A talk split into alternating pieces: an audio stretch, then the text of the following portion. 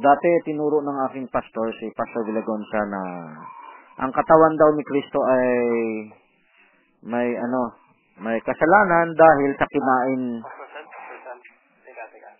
Mix, mix tayo. May enzyme, may yupit. Dati turo ni Pastor Belagonza na ang katawan daw ni Kristo ay may kamatayan dahil kumakain sa lupa na sinumpa ng Diyos. Kumakain si Maria sa lupa na sinumpa ng Diyos, kaya yung katawan ni Kristo may kamatayan dahil um, yung katawan niya ay sangkap ng lupa. Eh, dati akong nagbabasa sa Contender, kaya ang na- naunawaan ko, ang katawan ni Kristo ay katulad ng katawan ni Adan uh, bago pa nagkasala si Adan. Hindi katulad nung nagkasala na si Adan.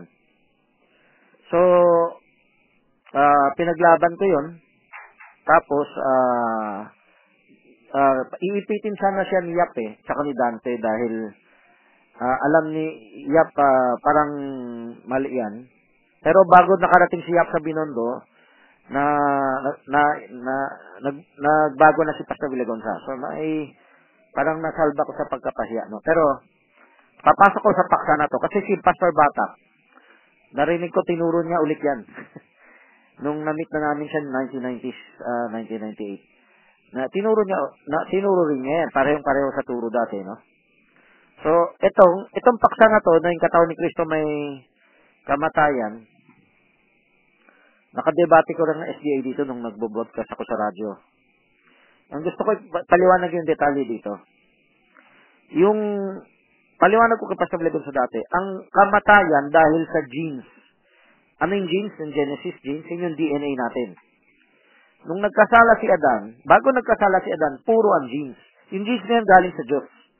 Yan yung larawan ng Diyos. Pero nung nagkasala si Adan, may nagbago sa genes, nagkaroon ng kamatayan.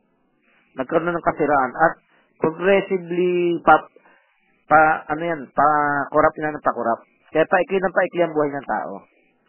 Si Kristo, ang kanyang katawan, ay binuo ng genes. Science to, no? Yung genes, yung binhi, yung fetus, kumakain niya ng sustansya sa kinain ni Maria. Pero yung pagkakabuo ng katawan ni Kristo, hindi dahil doon sa lupa ay makasalanan. Kundi kung paano binuo ng genes yung katawan ni Kristo, kung ang genes ni Kristo ay puro galing sa Diyos, ang katawan ni Kristo, pag nabuo yan, kahit pa yung sangkap ay kinain ni Maria mula sa lupa, puro din yan. Malinis din yan. So, ang pagbuo ng katawan ni Kristo, kahit pa ay kumain si Maria ng sangkap sa lupa, ay katulad ng unang Adan bago nagkasala si ang unang Adan. So, po ang katawan ni Kristo ay walang manang kasalanan. Kasi ang kanyang genes hindi galing kay Maria at Jose. Ngayon, may another issue dito kasi medyo karamihan ng mga pastor hindi alam ang medical situation na to. Ito, tinuro ni Jackman sa Contender, eh, mapapatunay naman ng mga doktor. Ang, to, ang unawa ng iba, yung dugo ni Maria, tumatagos kay Kristo. Eh, kung yung dugo ni Maria ay makasalanan, ang dugo rin ni Kristo ay may kamatayan na rin. So, yung iba doon yan ang dinadahilan. No? Like yung S D A, nakadebate ko ng dinadahilan. Pero ang S D A, singit lang ko, nagulat ako, katulad ng Katoliko, ah, may unawa sila na ang, meron ding end time si Andrew Durano. Ang unawa nila, na si Maria, nag-contribute ng genes kay Kristo. Kaya siya yung mother, uh, ano, uh, son of the woman ba yun, tagon? The seed of the woman pala, seed of the woman. So yun ang gamit, batayan, si Andrew Durano palang alam kong end time, nagturo niyan, kasi later nalam, ang alam ko original yan, Katoliko, then is nalaman ko S D A may ganyan. Kasi Andrew Durano may ganyan. End time si Andrew Durano eh. So, at ang turo na to, yung genes, galing kay Maria. Uh, pero, uh, fundamental Christian na denomination, walang genes galing kay Maria. Walang kinontribute si Maria na egg. So, itong egg na nagpo-provide ng genes, nung nilagay ng Diyos yung fetus sa bahay bata ni Maria, buo na yan. Hindi na kailangan kumuha kay Maria ng egg. So, buong fetus na yan. Nandito tayo sa dugo. Yun naman dugo ni Kristo, hindi galing din kay Maria. Kung ano yung genes, siya ang magdidikta kung anong klaseng dugo yan, kung anong blood type. Yung dugo ng nanay, mapapan, uh, i-research nyo na lang, take note nyo, ang dugo ng nanay, pwedeng maiba sa dugo, blood type ng anak. Ibig sabihin, yung baby gumagawa ng sarili niyang dugo. Ginagamit lang niya yung mga sustansyang kinakain ng nanay. So, palalim na tayo dito. Tumatagos ba yung dugo ng nanay sa baby?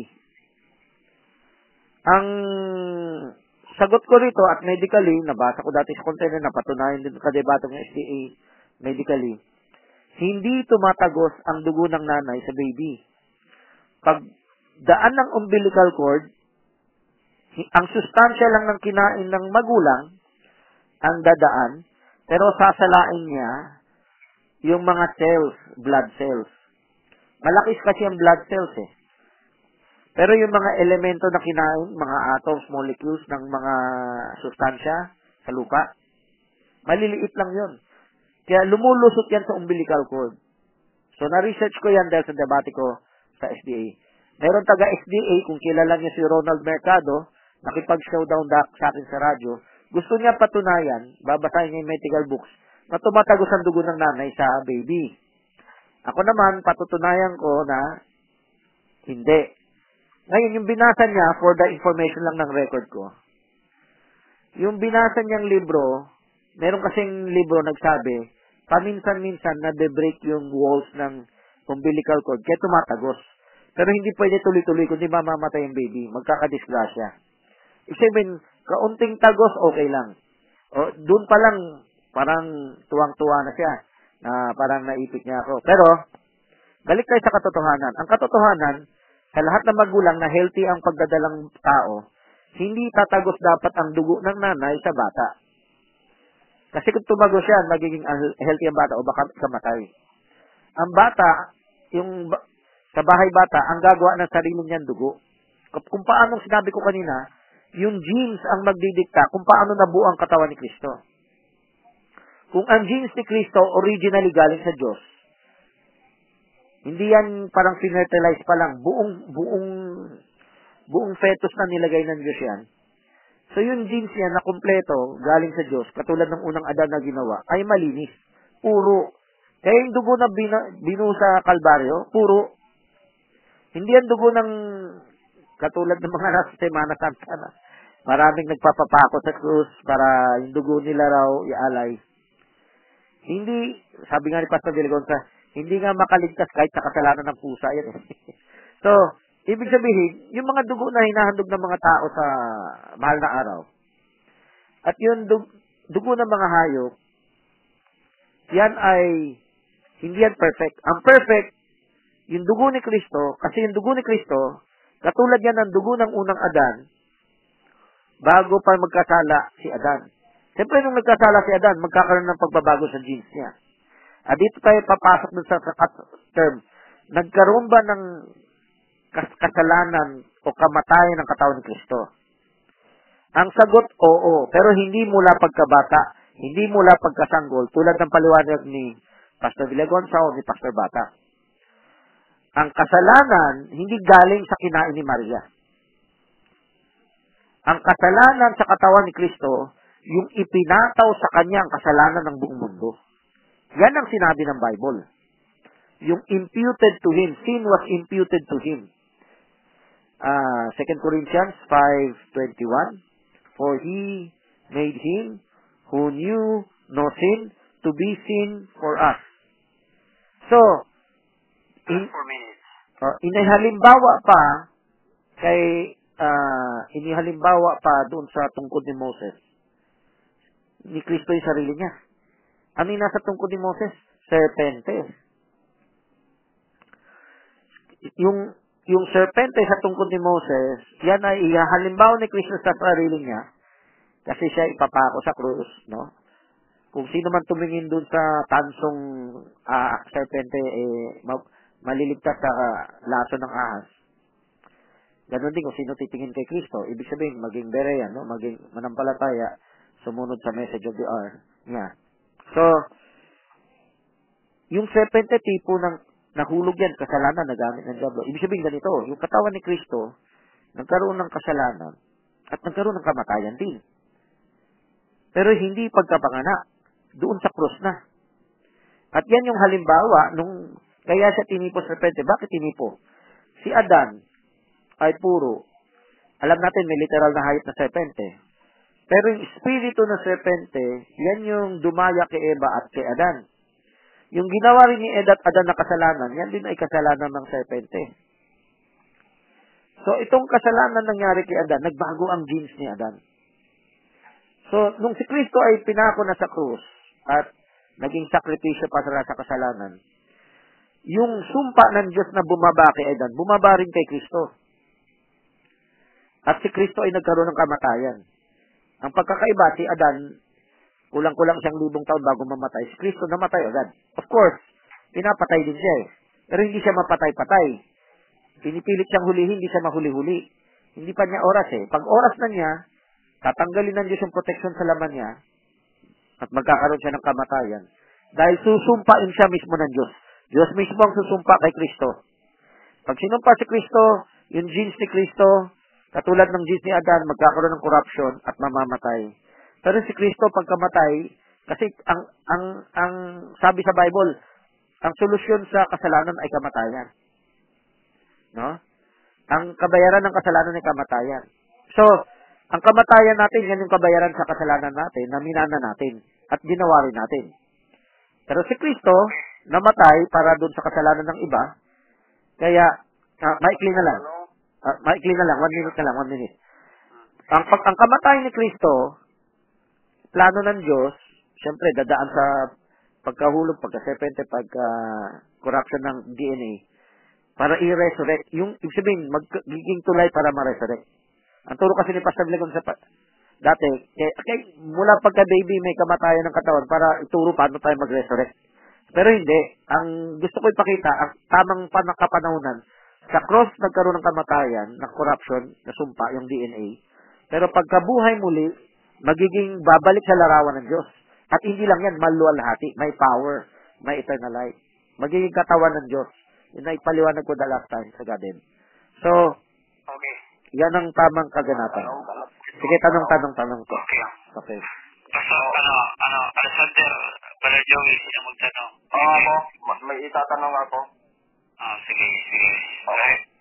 Gusto kong ano, gusto kong malaman kung saan ba kinuha, kung saan niyo ba kinuha yung ah, tinatawag na ah, create, ah, ano eh? Creative being ng si, ano, si Kristo. Creative being sa topic? Oo, oo, oo. Kasi, ano yan eh, um, sa kapanganakan ng Panginoong Isang Kristo yan eh. Creative being ang Panginoong Isang Kristo. Paano nangyari na... Sino tinatanong mo? Okay. Si ano bro, si uh, bro Francis Chan. O sige, mabilis ko lang sasagutin pero hindi to yung topic. Ang topic ay yung katawan ni Kristo may kasiraan o may kamatayan. No? Ang create, pagiging created ni Kristo na talata, yung John one fourteen, the Word was made flesh. Tapos, uh, sa Colossians three ten, according to the image of Him, the Father, who created Him, Jesus Christ.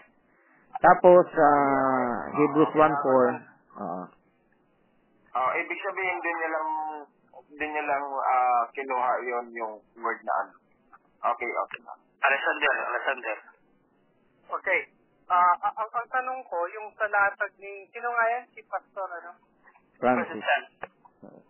Okay, ah uh, yung yung latag mo dahil na identify mo yung yung yung kasalanan or or kung kasalanan o hindi. Ano ba ang stand mo doon? Ano ba ang ginawa niya? Bakit pa ginawa niya? Bakit pa tinawag siyang ah uh, makasalanan or nagtamo ng kasalanan para sa kasalanan ng mundo? Ba, ano ba ang sayo? Yun ba yung kaligtasan na permanent o kaligtasan na kailangan panatilihin? Uh, kaligtasan na proseso ng Diyos yan para sa atin lahat. Kasi, uh, ang hiwaga dito, si Kristo ay pangalawang Adan. Katulad ng unang Adan. No? Tapos yung, wala siyang minanang kasalanan sa dugo. Kasi yung mga kasunod na anak, tayo na yun, no? Anak ni Adan, may mina ng kasalanan kasi nagkasala si Adan eh. So, hindi ang Diyos gumamit na kumuha ng binhi kay Maria at kay Jose. Direkta siya naglagay ng binhi, na, ng binhi niya doon sa bahay bata ni Maria, doon sa anak niya, no? Uh, kaya ito yung tinatawag na pangalawang Adan. No, ngayon nga, mas maganda na lumiliwanag yung term na the only begotten Son of God. Sa Tagalog ang translation natin, bugtong na anak, di ba? Pero ang ibig pala sabihin ng begotten, pinanganak. Si Adan, Son of God, si Kristo, Son of God. Pero, yung pagiging Son of God ni Kristo ay pinanganak pa siya ng babae. Yan yung pagkakaiba niya. Pero kahit pinanganak siya ng babae, meron siyang... Uh, Excuse me lang, ano? Kasi yung, yung tanong ko, yung tanong ko, sinagot mo nung una, yung sabi mo, proseso. Opo. Yung kaligtasan, no? Opo. So, kasi gusto ko lang i-ball down dun sa simple, simple term or simple understanding. In short, by short. Ipapaloob ko yung sa sinabi mong proseso, ano? Opo. Kasi may sinabi ka. Kasi ang tanong ko kasi originally, yung dugo ba, yung kasalanan ba na nangyari sa kanya, na inako niya sa buong mundo, sa'yo baka po eh, permanent yun na ginawa niya, or hindi, ano? So ngayon sabi mo, proseso yun. Ngayon, ito, ito tuloy ko dun. Yung proseso na yun, na sinasabi mo, yung ba yung finished, finished work na ginawa niya sa cross, na pag naniwala ang tao, natapos na yung proseso, o may panibago pang proseso ng salvation? O sige, paliwanag ko yung finished work. Ang finished work, nagampanan niya yung sakripisyo sa Kalbaryo. So, hindi na niya kailangan ulit-ulitin yun. Ngayon, sa atin, may proseso kasi kailangan natin tanggapin yun. Pag tinanggap natin, marami pang gagawin Diyos sa atin. May tinatawag na sanctification. May baptism ng Holy Ghost. No? Maraming progressive revelation dadalhin. Hukubugin tayo ng Diyos hanggang sa pagkabuhay muli. So, ang proseso nasa atin, na ang kaligtasan. Kay Kristo naman, yung mission niya, natapos doon sa cross. Of course, meron pa siyang ibang mission, di ba? Magiging high priest pa siya, magiging king pa siya, at kukunin pa niya tayo, no? Iyan ay part din ng proseso. Pero yung parteng tapos na, yung sakripisyo sa cross, yan ay tapos na. Dumaan din siya sa proseso na yan. Okay, okay. Ito na. Ito na. Dito na papasok yung pinaka-always my gist question. The gist. The focal point. Okay? Ngayon, uh, pangayon ako sa'yo, tapos na yung gawa niya. Na-fulfill na ninyo yung ano niya. Ngayon, ito na yung proseso. Ngayon, it's up to us na, no? It's up to us. Kagaya mo nga. Mo. It's up to us. Ngayon, uh, ang gusto niya, sabi niya nung buhay siya, I am the Lamb of God who taketh away the sins of the world. Whoever believes in me shall not perish but have eternal life. Okay? Okay. Eternal. Okay. Tapos, may sinabi rin sa ano, if you believe, you will be filled with the Holy Spirit. Tama. And once you believe, you will be circumcised by separating the body of the flesh, your, your spirit from the body of the flesh, by the circumcision made without hands. Kasi nga, spiritual yun. At saka, it's a gift of God and not of works. Not of works, thou. But we are tanong, created... Tanong, tanong. Uh, tanong. We are created through Him because we are sealed in faith. So, yung maintenance na sinasabi mong sanctification, yung ba kailangan patunayan mo sa Diyos na nakarapat-dapat ka? O o yung yung salvation ay ginawa na niya para sa iyo by believing? Uh, uh, both sides po yun. Una, gawa niya yan para sa atin. Kasi all things work together for good to them that love God. Pangalawa, tayo naman, meron din yung nakasulat sa Bible, yung pagtalima, yung obedience, yung submission, yung surrender, yung pag-iingi tawad regularly. At yung, yung pagkabereyan, yung progressive na paglago sa buhay, sa yeah. buhay Kristiyano. Yeah. May nag-usap pa. Sige. Yeah. Ito na yung personal. Ikaw, ligtas ka ba? Mm-hmm. Opo. Ligtas ka? Opo. Okay. So, so kung ligtas ka, ibig mong sabihin, sa pagkakaintindi ko sa mga taong ligtas na, they have that faith that they are saved, or they have that faith that they're not gonna sin anymore. Alin sa isa? Ah, yun pareho yun eh. Kasi hindi cannot sin anymore, yan yung hindi na siya mag-Nicolaita eh. Hindi na siya mag-unbelief. Hindi yan yung hindi siya nagkakamali ah. Ang pinag-usapan natin na sin of unbelief, iba yan dun sa sin na sabi sa First John one ten, na sino mang nagsabi hindi siya nagkasala ay sinungaling. Yan yung mga sintomas ng sin, kumare yung mga pagkakamali sa araw-araw, no? Pero yung yung, yung unbelief, yan yung faith, opposite niya yung faith. Uh, yan yung gusto kong tukuyin na pagkabereyan na ano. Sige. Brad, Brad, maganda na ha, maganda na to. Nagugustuhan ko na yung ano, magkakaroon tayo. Isa na yung last question ko. Last na tayo eh. Last question, last. Sincerity na tayo, maganda na yung kanina eh. Oo, last question na. Nag-iibang paksa eh, lumalayo. Pero okay lang, okay lang. Nag-record lang ako. Balik tayo sa, ano, balik tayo doon sa, balik na tayo doon sa kanina. Katawan ni Cristo. Ito, kasi ano, connection ko doon sa ginawa ni Jesus sa kasalanan. Lagi na sinasabi ba yung topic natin? Hindi, ang sinasabi ko yun, bang maalaman yun at saka ayun yun na maalaman yun? Oo, ibigay mo muna sa kanya bro yung pagkakataon bro na ano, repere, repere. Sige, last question, last question. Bigyan mo muna kay bro Alexander. Hindi, kasi ang ganda ng sinasabi niya eh. Sabi ni Pastor, yung kasalanan na sinasabi niya, yung kasalanan na unbelief, yun yung hindi mapupunta sa sa langit. Pero yung yung kasalanan na daily, hindi yun yung i-judge ni Jesus Christ para mapunta ka sa impyerno, yung unbelief lang. Pero yung unbelief na yun, hindi naman natin pwedeng i-judge na tao, kundi si Jesus. So, etong question, ibig mo sabihin sa akin, Pastor, yung sa pagpapaliwanag mo, yung pagka, yung, yung napapanatili mo yung belief mo kay Jesus Christ, but you still committing sin, fleshly, fleshly, kasi tao ka lang. Tama ba yan? Opo, opo. Okay. Uh, so, so, yan. Uh-huh. Okay. Okay na. So, congratulations. Awesome. Okay. Uh, the wages of sin is death. Unless mamatay ka, hindi yan mawawala. Kaya nga may, meron tayong mediator between God and man eh. Yan yung part ng secondary part of procession ni Cristo. So, ah, balik tayo sa... Balik tayo dyan ha, congratulations. Balik tayo, balik tayo. Balik tayo sa... Pasensya uh, na wala kang tanong. Ako din wala ako. Joey Boy, hindi ganyan si Joey Boy. Pasensya na wala kang tanong sa kanila. Ako? Ako? Hmm. May hihiyano pa nga ako kay ano, yung bro Alexander eh.